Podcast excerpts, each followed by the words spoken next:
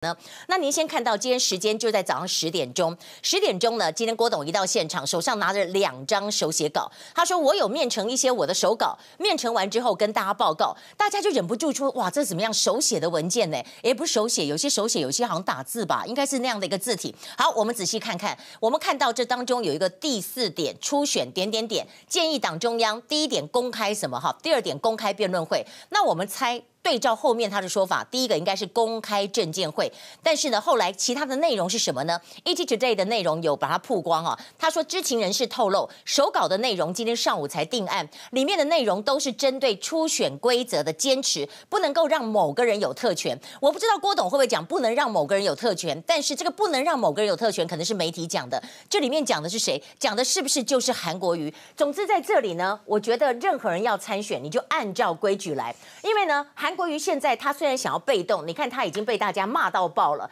反正都已经是落跑市长了，你就好好的出来选吧。但是我们今天要来告诉大家，郭董打的第一张牌就是所谓的这个秘密文件牌，第二张牌就是国旗帽子牌。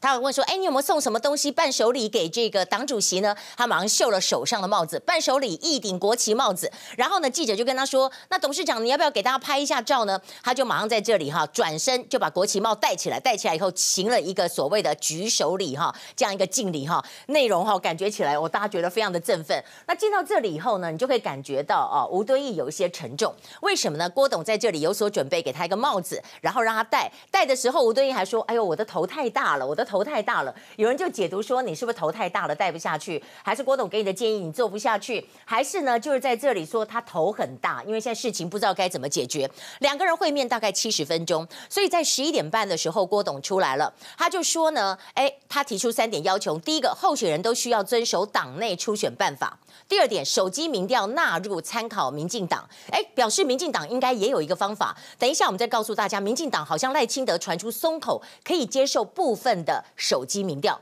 第三个就是坚持要公开办证见会跟辩论会，而且呢，这是一个提问式的证见会。你相关的公民代表谁来提问的时候，你在现场的候选人都要来回答。我觉得这样也对呀，你总不能一个所谓的总统候选人也不敢辩，也不敢证见，也不敢回答，这是很奇怪的嘛。然后出来以后，记者就问他说：“呃。”你接不接受说哈？如果说有人说我弃权，我不参加，但是你还把它纳入民调，啊，讲个大白话就是讲韩国瑜嘛。韩国瑜如果说啊，你们大家都要这个这个证件发表会什么，我、哦、不要参加好了，那是不是还要把它纳入？今天郭董讲很明白，他说上场打球的选手不能说谁弃权我就不打了，其他人呢？